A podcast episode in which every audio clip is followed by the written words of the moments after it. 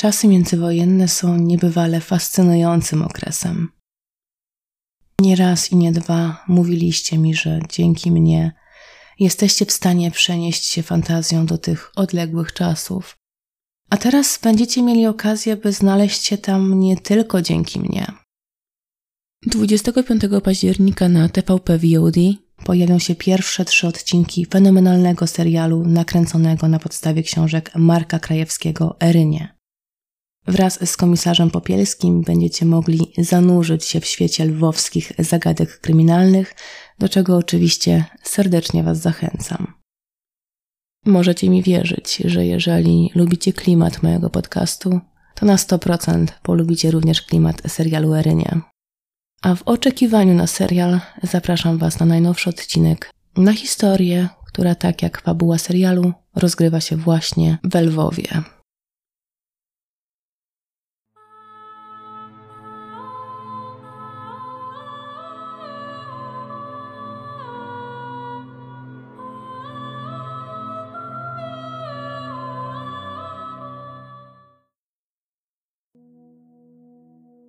5 lutego 1934 roku.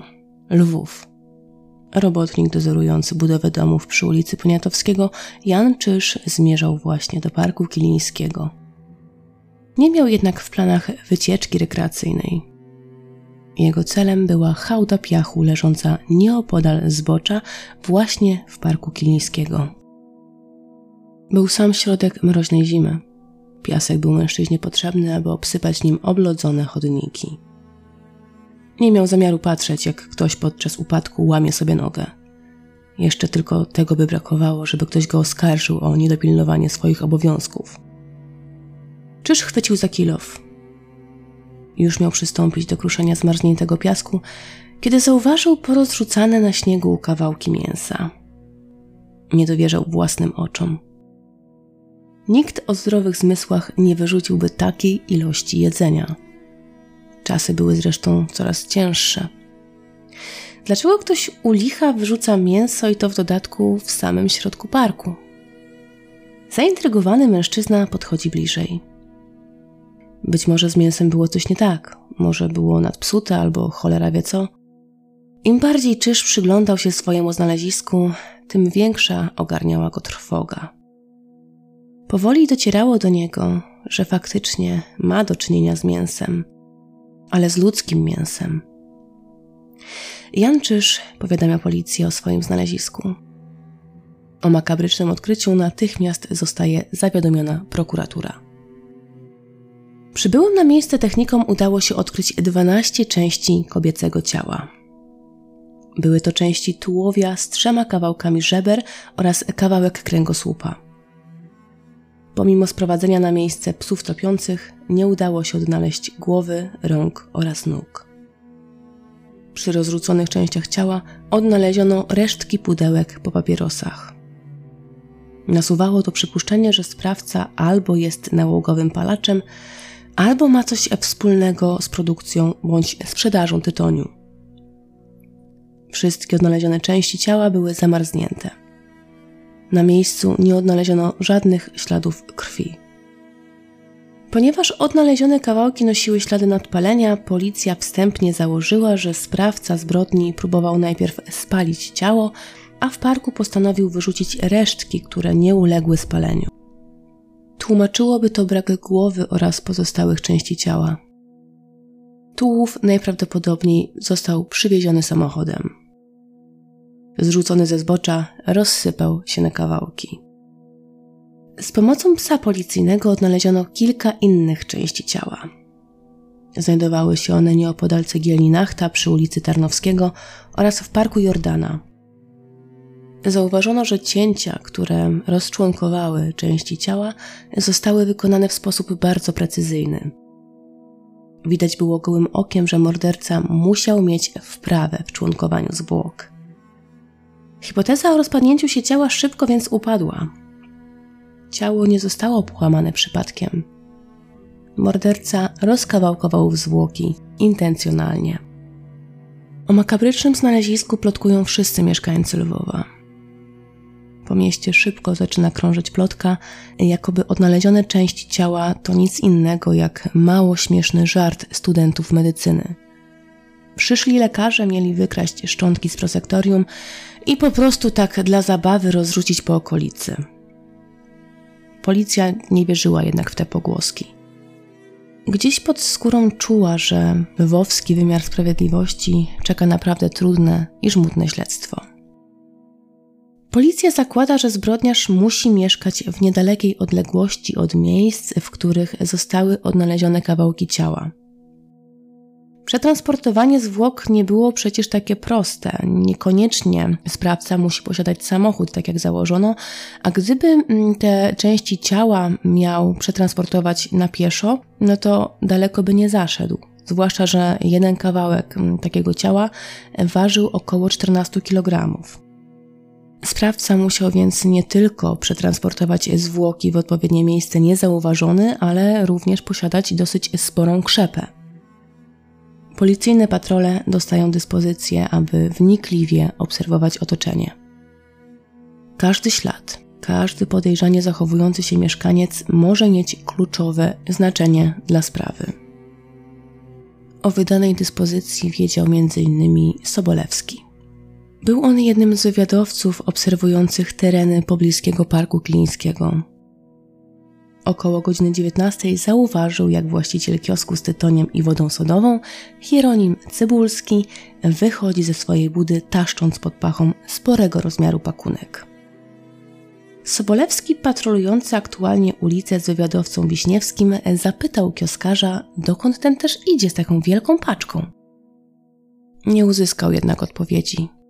Mężczyzna zbył go milczeniem.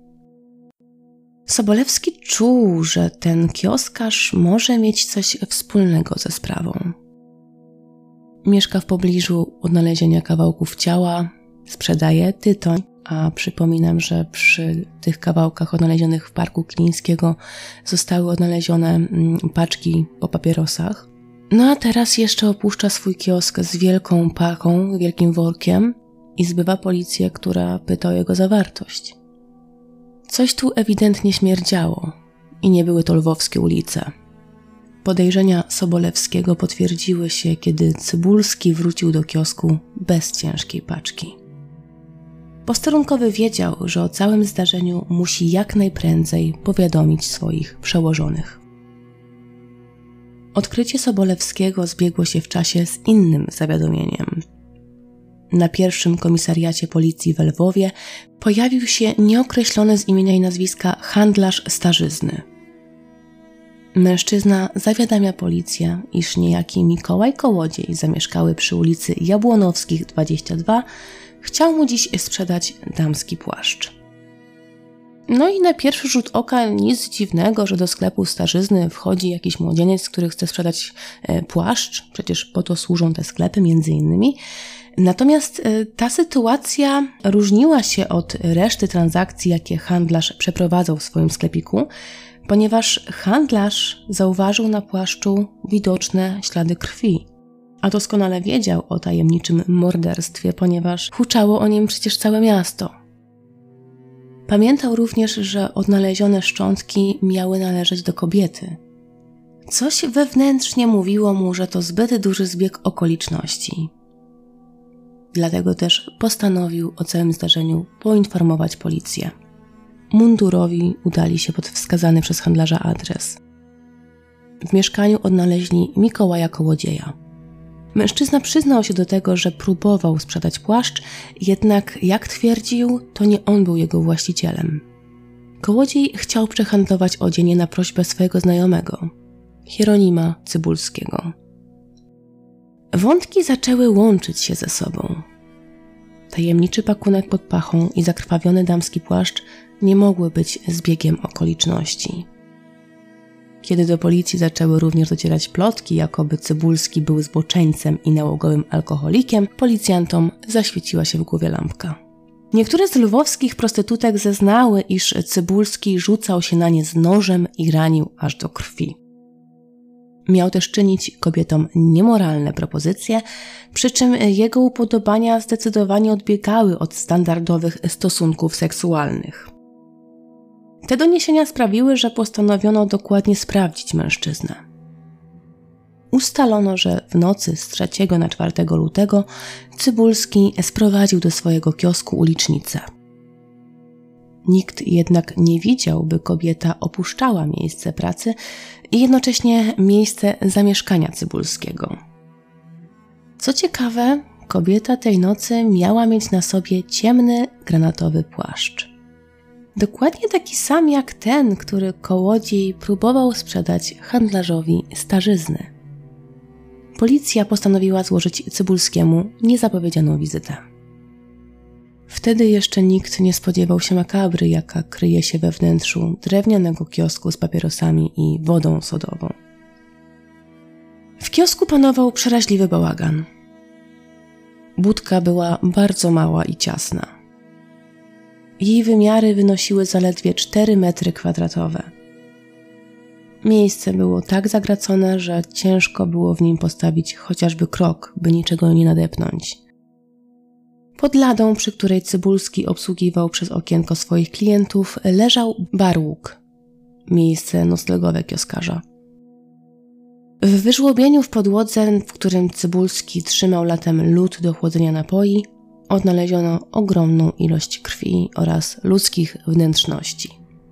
W metalowym pudełku po cukierkach policja odkrywa kilka odkrojonych damskich palców.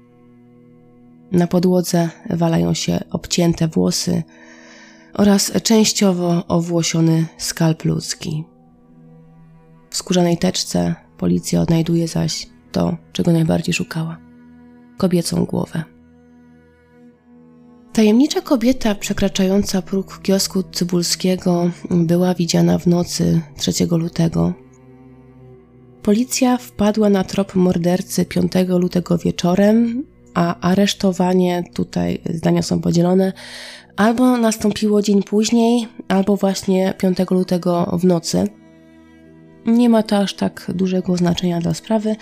Chodzi jedynie o to, aby pokazać, że w tym czasie handel Cybulskiego prosperował jak zawsze. To by oznaczało, że mężczyzna przez dwa lub trzy dni obsługiwał nieświadomych klientów, trzymając w swojej budce zwłoki zamordowanej przez siebie kobiety. Mało tego, mężczyzna bez problemu spał obok resztek ciała, a nawet przygotowywał sobie posiłki na stojącej w rogu kuchence. Policja dokonuje aresztowania mężczyzny. Cybulski nie wypiera się, że 3 lutego spotkał się z jedną z lwowskich prostytutek. Jako gościnny gospodarz kupił nawet wódkę i zakąski, co by poczęstować niewiastę. Ta jednak niewdzięczna podczas spożywania posiłku, korzystając z jego nieuwagi, wyjęła z torebki kapsułkę. Jak się później okazało, musiała zawierać ona truciznę. Wydobyty z torebki proszek wsypała sobie do ust. Chwilę później była już martwa. Cybulski spanikował. Wiedział, że policja zapewne nie uwierzy w jego wersję wydarzeń i oskarży go o zamordowanie kobiety. Dlatego też wpadł na istotnie genialny pomysł. Pozbędzie się ciała ze swojego kiosku. Przez najbliższe dwa dni, pomiędzy obsługiwaniem jednego i drugiego klienta, ćwiartował ciało, którego kawałki systematycznie wynosił ze swojej budy, w czym pomagał mu kołodziej, ten sam, który miał sprzedać płaszcz. O zeznaniach Cybulskiego można myśleć wiele, ale co do jednego, to mężczyzna miał całkowitą rację. Policja kompletnie nie kupiła jego wersji wydarzeń. Dość spore problemy sprawiła mundurowym identyfikacja zwłok. Cybulski oświadczył, iż nie znał swojej ofiary. W trakcie rozmowy udało mu się jedynie dowiedzieć, że kobieta najprawdopodobniej pochodziła z Warszawy. Nie ulegało wątpliwości, że zamordowana kobieta trudniła się nierządem. Dlatego też policja postanowiła przepytać lwowskie prostytutki, czy w ostatnich dniach nie zaginęła jedna z nich. W tym celu przesłuchano około 20 kobiet. Dzięki temu dowiedziano się, że Emilia Szef była ostatnio widziana 3 lutego. Później wszelki ślad po niej zaginął. Szefówna mieszkała przy ulicy Świętego Michała na Zamarstynowie. Nieznany był jednak dokładny numer budynku, w którym kobieta podnajmowała pokój. Wywiadowcy policyjni postanowili sprawdzić wszystkie mieszkania na Zamarstynowie. Śledztwo szybko przyniosło efekty. Natrafiono na gospodynię mieszkania, które zajmowała zamordowana szefówna. Kobieta została sprowadzona na komisariat w celu zidentyfikowania odzienia denatki. Wraz z nią próg policyjnego komisariatu przekroczyły lwowskie ulicznice, które zeznały, iż były w zażyłej relacji z denatką. Wszystkie kobiety rozpoznały w zakrwawionym płaszczu odzienie szefówny. Gospodyni domu zaznaczyła nawet, że płaszcz był jej własnością. Ze względu na wszechogarniające zimno, po prostu pożyczyła go swojej lokatorce, nie spodziewając się, że ujrzy go ponownie w tak makabrycznych okolicznościach. Od gospodyni mieszkania policja dowiaduje się również, że szefówna nie tyle pochodziła z Warszawy, co jedynie odwiedzała to miasto. Cybulski musiał więc coś pokręcić. Przed kilkunastoma dniami wróciła do Lwowa. Na swoje nieszczęście. Zamordowana Emilia Szef liczyła 41 lat. Obracała się w kręgu lwowskich dziewczyn ulicznych, jak twierdziły nawet dzienniki, tych najniższego typu. Nie wybrzydzała w klientach, co, jak widać, skończyło się dla niej tragicznie. Części jej ciała zostały przetransportowane do Instytutu Medycyny Sądowej, gdzie miały zostać poddane badaniu chemicznemu na obecność trucizny w organizmie. W międzyczasie Cybulski zdążył zmienić swoje zeznania. Widocznie czas spędzony w areszcie uświadomił mu, że jego wersja wydarzeń zostanie bardzo szybko obalona. Tym razem aresztowany twierdzi, iż sam otruł Emilię Szefównę. Jednak, jak zeznaje, uczynił to całkowicie przypadkiem. Był po prostu ciekawy, jak działa cyjanek potasu, dlatego też wsypał truciznę do szklanki, z której kobieta piła alkohol. Miał to być swojego rodzaju eksperyment. Cybulski nie spodziewał się, że tak mała dawka trucizny może spowodować śmierć ulicznicy. Gdy zauważył, że kobieta osuwa się martwa na podłogę, przestraszył się tego, co zrobił i postanowił zatuszować zbrodnię. Dlatego porąbał zwłoki, a ich części wynosił do parków. Miał nadzieję, że mięso kobiety posłuży za pokarm dla psów oraz ptaków, a tym samym nikt nawet nie połączy zaginięcia kobiety ze zbrodnią. Ten błyskotliwy umysł zapomniał jedynie, że swojego morderstwa dokonał w samym środku srogiej zimy, a rozrzucone przez niego części ciała najprawdopodobniej zamienią się w bryłę lodu, co też się zresztą stało, a tak ogromne ilości mięsa rozrzucone w miejscu publicznym zwrócą na siebie uwagę. Przy rozrzucaniu poćwiartowanego ciała pomagał mu jego znajomy, kołodziej, który odwiedził go 4 lutego po południu. Cybulski miał go wtedy poprosić o pomoc. Twierdził, że musi pozbyć się zepsutej koniny. Kołodziej nie zadawał pytań. Czy domyślał się, że ma do czynienia z ludzkim mięsem? No, tego nie wiadomo. Cybulski podczas składania wyjaśnień jest wyjątkowo opanowany. Nawet informacja, że najprawdopodobniej czeka go sąd doraźny, nie wywołuje u niego żadnej reakcji. Jednocześnie Cybulski wie, że gra toczy się o naprawdę wysoką stawkę. O jego życie. Lwów już dawno nie słyszał o tak potwornej zbrodni. Cybulski wiedział, że grozi mu kara śmierci. Dlatego też sprytnie dawkował śledczym informacje. Mimochodem przebąkiwał o tym, iż jest chory na trzecie stadium kiły oraz że podczas służby na wojnie dwukrotnie był ranny w głowę. Wiedział, że te okoliczności będą przemawiały na jego korzyść. Urazy głowy, jak i syfilis mogły znacząco wpływać na jego poczytalność, a jeżeli sprawca zbrodni nie był poczytalny w trakcie jej popełnienia, stryczek mu raczej nie grozi. Stan psychiczny oskarżonego już wkrótce mieli zbadać biegli psychiatrzy. Od ich opinii zależało, czy Cybulski stanie przed sądem doraźnym, czy też czeka go rozprawa na zasadach ogólnych. Pozostało jeszcze pytanie, skąd Cybulski miałby dostęp do cyjanku potasu. Mężczyzna zeznał, że truciznę pomógł mu uzyskać niejaki Franciszek Obacz, woźny Uniwersytetu Jana Kazimierza. Cybulski zapłacił mu za to paczką papierosów. Nie wie, jakim sposobem Obacz wszedł w posiadanie cyjanku. Najprawdopodobniej wykradł go któremuś z uniwersyteckich laborantów. Bez zbędnego oczekiwania aresztowano potencjalnych wspólników Cybulskiego. Kołodziej przyznał się, że pomagał Cybulskiemu w rozrzucaniu mięsa, jednak, jak twierdzi, nie był świadomy tego, iż jest to mięso ludzkie. Franciszek Obacz broni się natomiast, że Cybulski twierdził, iż trucizna jest mu potrzebna do uśmiercenia chorego psa. Dlatego też zgodził się mu pomóc. Wykradł z szafki laboranta cyjanek potasu, no bo jak wiadomo, darmowa paczka fajek to darmowa paczka fajek. Ale gdyby wiedział, że Cybulski ma zamiar użyć trucizny na jakiejkolwiek ludzkiej istocie, nigdy by mu nie pomógł. Na policję zgłasza się również pewien tajemniczy mężczyzna z dziewięcioletnim chłopcem. Przedstawia się jako pobrożnik. Mieszka na wólce. Twierdzi, że aresztowany Cybulski pozostawił pod jego opieką swojego syna, którym mężczyzna opiekował się w ostatnich dniach. Cybulski bowiem nie kwapił się, by wychowywać chłopca. Tak też policja odkrywa, że aresztowany Cybulski jest mężczyzną żonatym. Kiedy policji udaje się dotrzeć do małżonki Cybulskiego, kobieta streszcza śledczym tragiczny przebieg jej małżeństwa. Józefa Cybulska, obecnie 28-letnia kobieta, poznała swojego przyszłego męża za sprawą swojej przyjaciółki.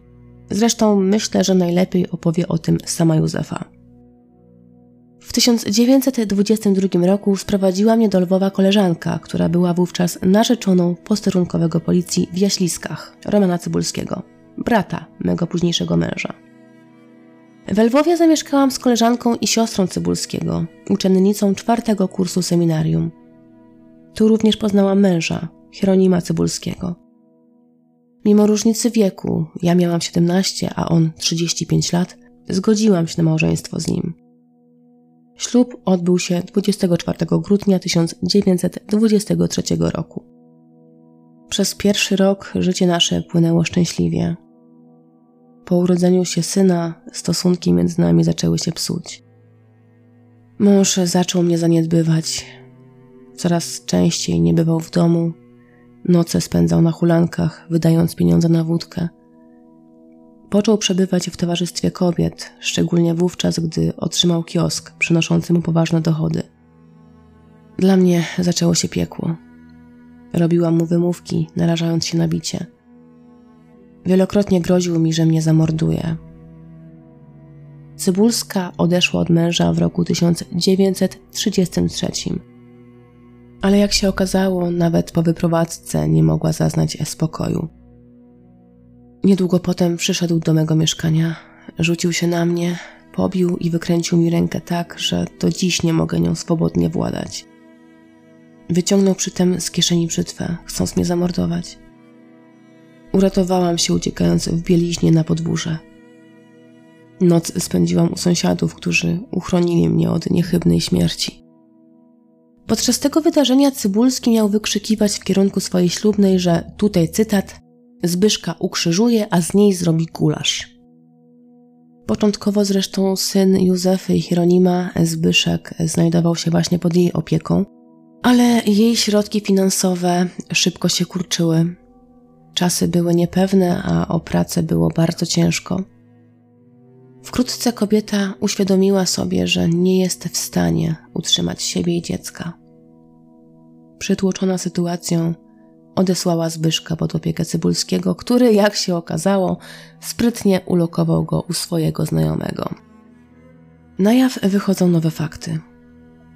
Okazuje się, że Cybulski rano 5 lutego poprosił inkasenta gazet, by kolejnego dnia dostarczył mu więcej egzemplarzy lwowskich dzienników. Twierdził przy tym, że w mieście właśnie wybucha sensacyjna wiadomość, a ludzie rzucą się na dzienniki jak wściekli, głodni wszystkich detali. Ta informacja była na tyle ciekawa, że 5 lutego nad ranem nikt jeszcze nie wiedział o odnalezieniu szczątków. O tym mógł wiedzieć jedynie morderca.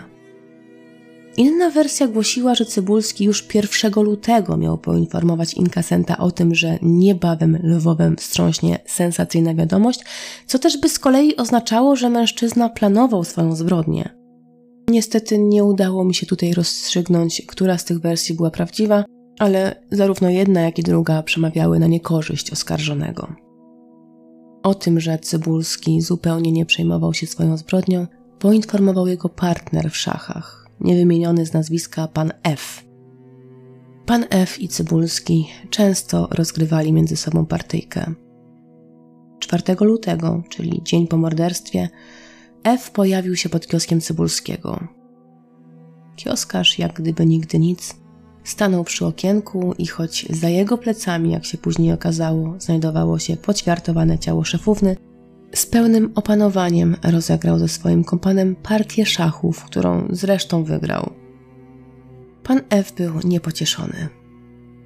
Nie tylko ze względu na porażkę, ale również dlatego, że pomiędzy nim a Cybulskim została zawarta taka niepisana umowa. Kiedy Cybulski przegrywał, F otrzymywał od niego paczkę papierosów. Kiedy Cybulski wygrywał, F musiał mu przynieść z lasu drewna na opał. Jednak o dziwo, tym razem właściciel kiosku stwierdził, że odstąpi od swojej nagrody. Podobno jak stwierdził, ma dość materiału palnego. Czyżby mężczyźnie chodziło o rzeczy osobiste zamordowanej szefówny? Policja doprowadza aresztowanego na miejsce zbrodni, gdzie ma się odbyć wizja lokalna. Okolice kiosku otoczone są wianuszkiem złożonym z rządnych sensacji mieszkańców Lwowa. Wizja lokalna ma za zadanie ustalić, czy Mikołaj Kołodziej ze względu na półmrok panujący w kiosku mógł nie zorientować się, że mięso, które pakuje do worka, wcale nie jest koniną. Policji udało się dowiedzieć jeszcze czegoś, na dłoniach syna Cybulskiego, Zbyszka, który pojawił się w okolicach kiosku, zaobserwowano damskie rękawiczki. Jak się okazało, należały one do denatki. Okoliczności ich podarowania zdradza policji pobrożnik, opiekun chłopca. 4 lutego, w niedzielę, jak się okazało, dzień po morderstwie, pobrożnik odwiedził Cybulskiego żywo zirytowany. Mężczyzna począł robić Cybulskiemu wyrzuty, że ten kompletnie nie dba o swojego potomka. Po krótkiej, acz intensywnej wymianie zdań, pobrożnik wychodzi z kiosku, zostawiając chłopca pod opieką Cybulskiego. Ojciec dziecka miał wtedy wyciągnąć rękawiczki, które włożył na dłonie zmarzniętego chłopca. Twierdził przy tym, że jakiś klient je u niego zostawił. Był to jedyny przejaw troski o syna, gdyż już po chwili Cybulski i Zbyszek opuścili kiosk. Wiedząc, że po kłótni pobrożnik nie przyjmie do siebie Zbyszka, Cybulski zaprowadził chłopca do pewnego lwowskiego włóczęgi. Wcisnął nędzarzowi parę groszy na obiad dla chłopca, po czym wrócił sam do swojej budki. Jakimś cudem dowiedział się o tym pobrożnik, który był zszokowany tym, że do Cybulskiego nic nie dotarło. Jemu samemu zależało bowiem na tym, by ojciec dziecka po prostu był obecny w wychowaniu chłopca. A Cybulski znów pozbył się go jak zbędnego balastu. Pobrożnik wiedział, że nie może dopuścić do tego, by dziewięcioletni chłopiec tułał się po zimnych ulicach Lwowa, w samym środku zimy, przypominam, i to jeszcze z jakimś włóczęgą. Odebrał dziecko, które zaprowadził ponownie do swojego mieszkania. Tam zauważył na dłoniach chłopca nową parę rękawiczek. To właśnie od Zbyszka dowiedział się, że jest to prezent od ojca. W okolicy kiosku odnalezione zostają dwie ludzkie kości, które do tej pory najprawdopodobniej zakopane były w śniegu. Roztopy sprawiły, że kawałki szczątków, zapewne zgubione przez Cybulskiego, stawały się teraz widoczne.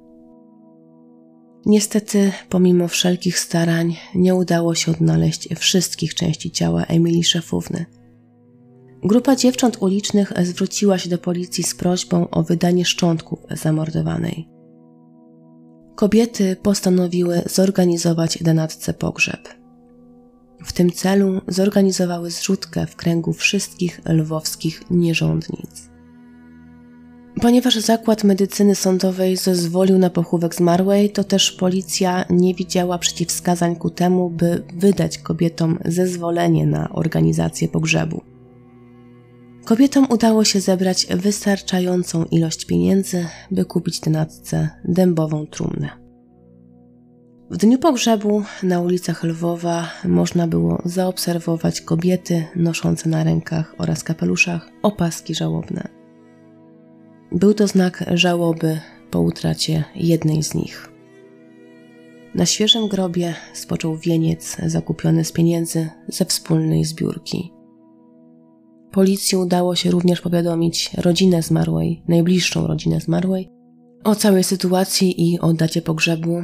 Dlatego też w ostatnim pożegnaniu szefówny wzięło udział dziewięciu członków jej rodziny.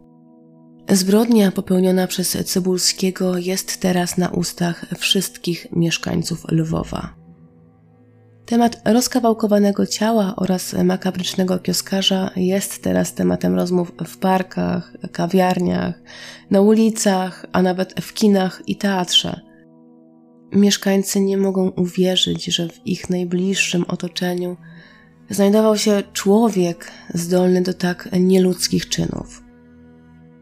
Temat tak bulwersował obywateli miasta, że na ulicach zaczęły odbywać się nawet demonstracje przeciwko lwowskiemu wampirowi, jak też prasa nazywała Cybulskiego. Szczerze mówiąc, nie przypominam sobie, by w dzisiejszych czasach jakakolwiek sprawa aż tak mocno wstrząsnęła lokalnymi mieszkańcami. Jeżeli wy pamiętacie jakąś głośną sprawę, która doprowadziła do wyjścia wzburzonych ludzi na ulicę, to napiszcie o tym w komentarzu. Ja jedynie przypominam sobie marsz z powodu morderstwa Tomka Jaworskiego, jednak mimo wszystko ta sprawa e, no, była głośna już jakiś czas temu. Tak więc może wy macie informacje na temat jakichś takich e, spraw bardziej obecnych. Podczas badań psychiatrycznych Cybulski, podobnie bez cienia wstydu, przyznaje się do tego, że jest sadystą. Otwarcie mówi o tym, że największą przyjemność sprawiało mu obcieranie ze skóry kretów oraz psów. Widok zakrwawionych i przerażonych zwierząt powodował u niego stan euforii i spełnienia. Podobno nie był on również najlepszym ojcem dla swojego dziewięcioletniego syna, i nie chodzi tutaj jedynie o to, że nie interesował się jego losem. Chłopiec panicznie bał się swojego ojca. Uciekał przed nim do matki, przynajmniej tak długo jak mógł to robić, ponieważ później niestety matka nie była w stanie go wychowywać. Biegli psychiatrzy orzekli, że Cybulski bez cienia wątpliwości jest osobnikiem psychopatycznym. Posiadał on jednak zdolność do rozpoznawania dobra i zła, a co za tym idzie, mógł bez problemu stanąć przed sądem doraźnym. Aby upewnić się w swojej ekspertyzie, w Lwowskim Zakładzie Medycyny Sądowej wykonano zdjęcie rentgenowskie głowy Hieronima Cybulskiego. Nie zauważono żadnych urazów, które mogłyby wpłynąć znacząco na funkcjonowanie mężczyzny. Pomimo aresztowania rzekomych wspólników Cybulskiego, to zarówno Mikołaj Kołodziej, jak i Franciszek Obacz uniknęli procesu doraźnego. Ich czyn nie był aż tak drastyczny jak zbrodnia Cybulskiego, ponadto nie było pewności co do udziału mężczyzn w morderstwie. Obacz mógł faktycznie nie wiedzieć, do czego posłuży trucizna, a policja nie ustaliła również, jaką rolę w sprawie odegrał Kołodziej. Cybulski wciąż zmieniał swoje zeznania. Raz twierdził, że chłopak jedynie wynosił z nim kawałki mięsa, innym razem, że pomagał mu ćwiartować ciało, aż w końcu stwierdził, że kołodziej musiał wiedzieć, z jakim rodzajem mięsa ma do czynienia, ponieważ widział podobno głowę zamordowanej, która leżała na drewnianej posadzce w kiosku Cybulskiego. Sam Kołodziej uparcie twierdził, że nie miał żadnego pojęcia o tym, że pomaga swojemu znajomemu w zatuszowaniu zbrodni. Dzienniki donosiły, że najbliższa rodzina Cybulskiego, czyli najprawdopodobniej wspomniany wcześniej brat i bratowa, poczynili starania o pozyskanie dla oskarżonego dobrego adwokata. W tym celu poproszono mecenasa Latoszyńskiego, by podjął się skutecznej obrony Cybulskiego. Nie chodziło tutaj oczywiście o to, by wywalczyć wyrok uniewinniający, bo raczej w winę Cybulskiego nikt nie wątpił, ale o to, by morderca uniknął kary śmierci. Rodzina spotkała się jednak z odmową. Latoszyński nie chciał bronić człowieka, który dopuścił się tak potwornej zbrodni. Ostatecznie obrony zbrodniarza podjęło się dwóch innych mecenasów: Wolfit i Balen Naumann. Niespodziewanie do polskiej policji zgłosili się mundurowi z Czech, dokładniej to z Czechosłowacji. Sprawa Hieronima Cybulskiego była tak popularna, że nie tylko polskie dzienniki relacjonowały przebieg tej historii – Równie obszernie o Cybulskim pisała prasa czechosłowacka. Głównie stało się tak za sprawą tego, że morderstwo Emilii Szefówny było łudząco podobne do morderstwa Otylii Wrańskiej, która została zamordowana pół roku wcześniej właśnie na terenach Czechosłowacji. Poćwiartowane ciało Wrańskiej zostało odnalezione w dwóch walizkach na dworcu w Koszycach i Bratysławie. Pomimo półrocznego śledztwa sprawca zbrodni nie został wykryty. Co więcej, szydził on z czechosłowackiej policji, wysyłając po gazetach listy, które podpisywał pseudonimem Fantom ulicy. Nie wiem jak wy, ale ja tutaj widzę pewną silną inspirację innym mordercom z Londynu.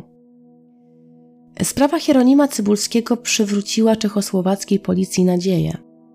Oba te morderstwa były na tyle podobne, że być może Cybulski zamordował już wcześniej. Obie kobiety trudniły się nierządem, obie zostały zamordowane przez nieznanego sprawcę, ich ciała zostały rozczłonkowane w wyjątkowo precyzyjny sposób, a ich szczątki zostały porzucone.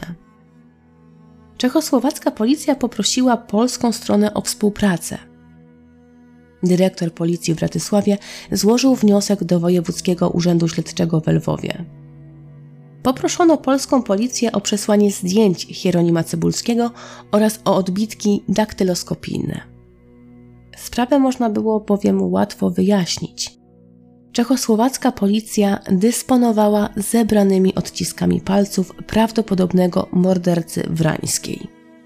Wystarczyłoby więc sprawdzić, czy odciski Hieronima Cybulskiego pokrywają się z odciskami zebranymi przez czechosłowackich techników. Polska policja spełniła prośbę swoich sąsiadów. Jednak ku rozczarowaniu czechosłowackiej policji odciski palców Cybulskiego nie pasowały do odcisków mordercy Wrańskiej.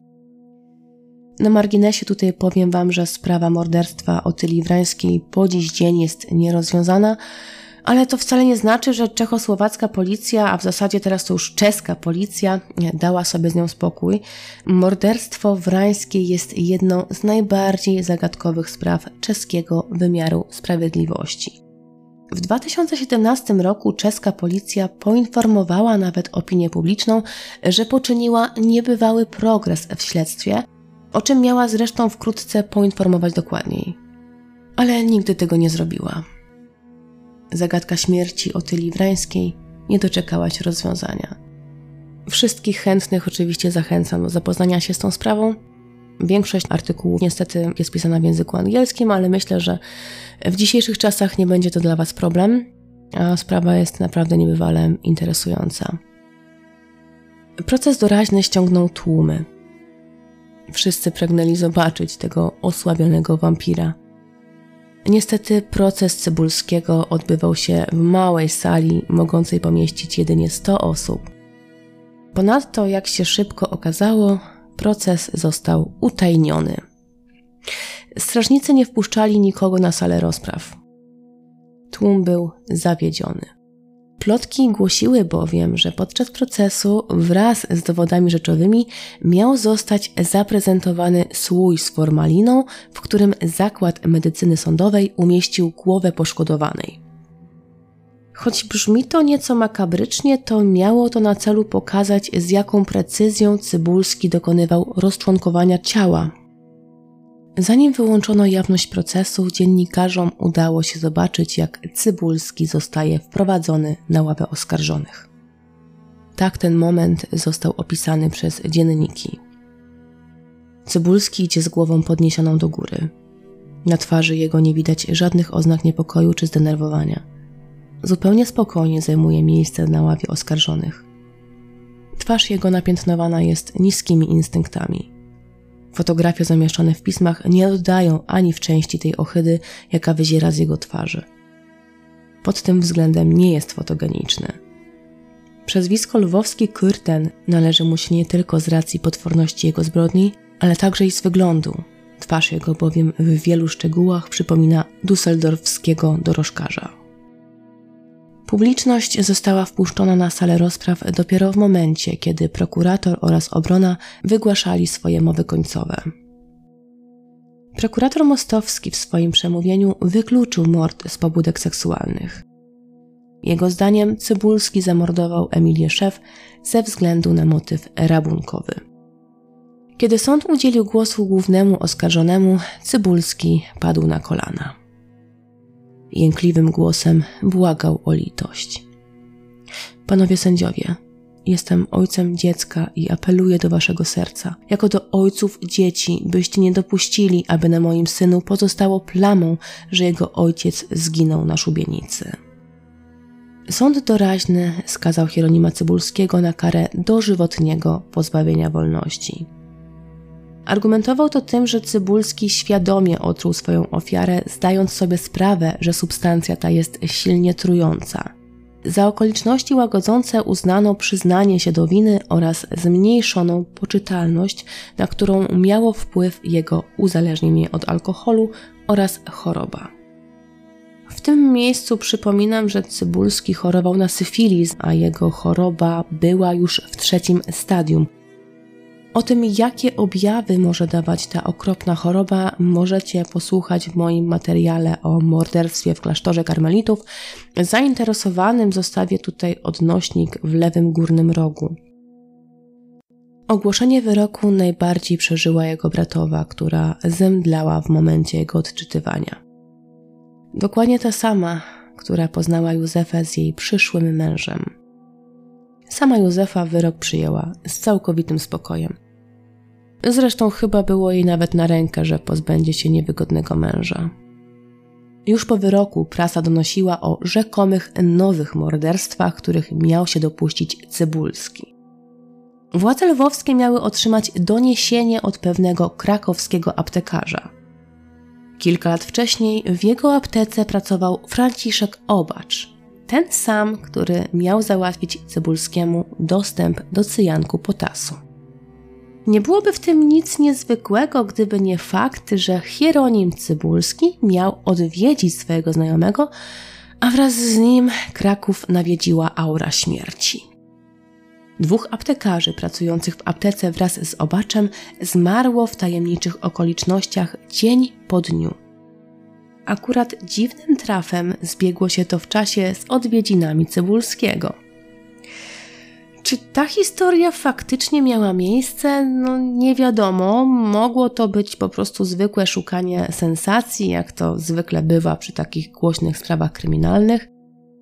Cybulskiemu nigdy nie zostały postawione żadne dodatkowe zarzuty, a temat śmierci aptekarzy zniknął z dzienników. W moim odczuciu historia mogła być jedynie zwykłą plotką. I dlaczego tak myślę? Ano dlatego, że w artykule Franciszek Obacz został przedstawiony jako laborant pracujący w aptece. W rzeczywistości taki był z niego laborant jak ze mnie modelka Victoria's Secret. Obacz był po prostu zwykłym woźnym. Nie posiadał specjalistycznego wykształcenia, a więc tym samym nie mógł pracować w aptece. Zresztą wszystkich szczegółów o życiorysie i zatrudnieniu Obacza możemy dowiedzieć się z relacji z procesu przeciwko wspólnikom Cybulskiego. Kołodziej zamieszkały przy ulicy Jabłonowskich 22 w Lwowie został oskarżony o to, że pomagał Cybulskiemu rozrzucać zwłoki zamordowanej kobiety w Parku Kilińskiego. Franciszek Obacz, woźny Uniwersytetu Jana Kazimierza w Lwowie, za dostarczenie Cybulskiemu substancji trującej. Według aktu oskarżenia Obacz miał wykraść z szafki laboranta Edwarda Dawidka kilkanaście gramów cyjanku potasu. Nie było to zresztą trudne.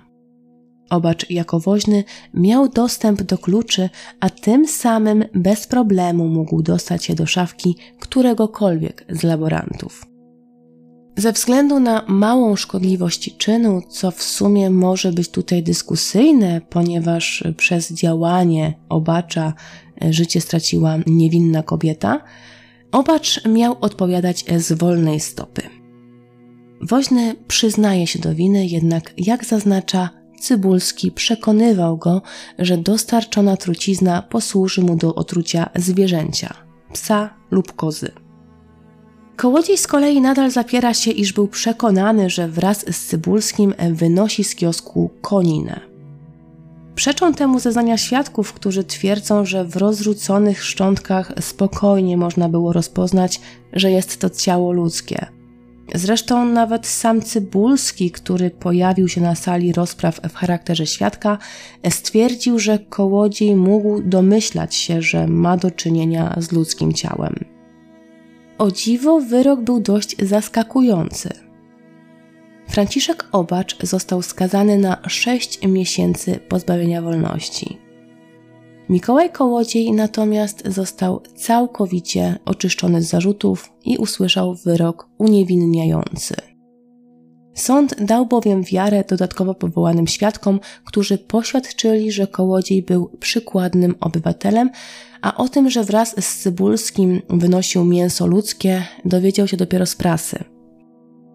Tutaj można by powiedzieć, że na tym kończy się historia Hieronima Cybulskiego, ale prasa nie zapomina tak łatwo o tak poczytnych sprawach. Jakiś czas później dziennikarz jednego z dzienników, Władysław Pawłowski, pisał reportaż o więzieniu na Świętym Krzyżu. W tym celu odwiedził więzienie oraz spotkał się z kilkoma osadzonymi.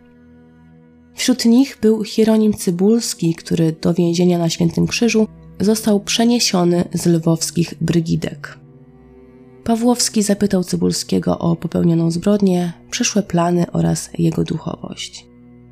Nie będę Wam tutaj streszczała całego reportażu, ponieważ uważam, że nie ma to kompletnie sensu. Natomiast przeczytam Wam jego, moim zdaniem, najbardziej ważną część. Ja nic nie zrobił. Ja wiem, człowieka czasami jakiś diabeł wyprowadzi i potem już nie da się zatrzymać. Ot, ale ja nie winien. Ja nie chciałem tego zrobić. Dolna warga trzęsie mu się nerwowo. Trudno uwierzyć, żeby ten scherlały człeczyna mógł popełnić podobną zbrodnię. To nie mieści się w ramach ludzkiego rozumu. Co się stało z Hieronimem Cybulskim? Tego nie wiadomo, ale można przypuszczać, że został wypuszczony na wolność w roku 1939 z wiadomych względów. Czy udało mu się przeżyć wojnę? Czy zmienił swoje personalia? Czy dopuścił się jeszcze jakiejś zbrodni, to już jest niestety zagadką. Dziękuję Wam za wysłuchanie materiału. Ja zdaję sobie sprawę z tego, że omówiona przeze mnie sprawa jest jedną z bardziej znanych spraw dwudziestolecia międzywojennego. Jednak uważam, że y, jest to historia, która bardzo dobrze pokazuje klimat międzywojennego Lwowa Dlatego też idealnie pasuje do tego, by zachęcić Was do obejrzenia serialu Erynie, który niebawem pojawi się na TVP VOD. Jeżeli chcielibyście unaocznić sobie, a nie jedynie unausznić to, jak wyglądał Lwów w tamtych czasach, to oczywiście serdecznie Was zachęcam do obejrzenia serialu Erynie. Jeżeli lubicie klimat mojego podcastu, to zdecydowanie klimat serialu również wpasuje się w Wasz gust. Dziękuję Wam za wysłuchanie mojego materiału. Zostawcie po sobie łapkę w górze, napiszcie komentarz. A jeżeli chcecie wesprzeć rozwój kanału jeszcze bardziej, to zachęcam do wsparcia w serwisie Patronite. Mam nadzieję, że usłyszymy się wkrótce.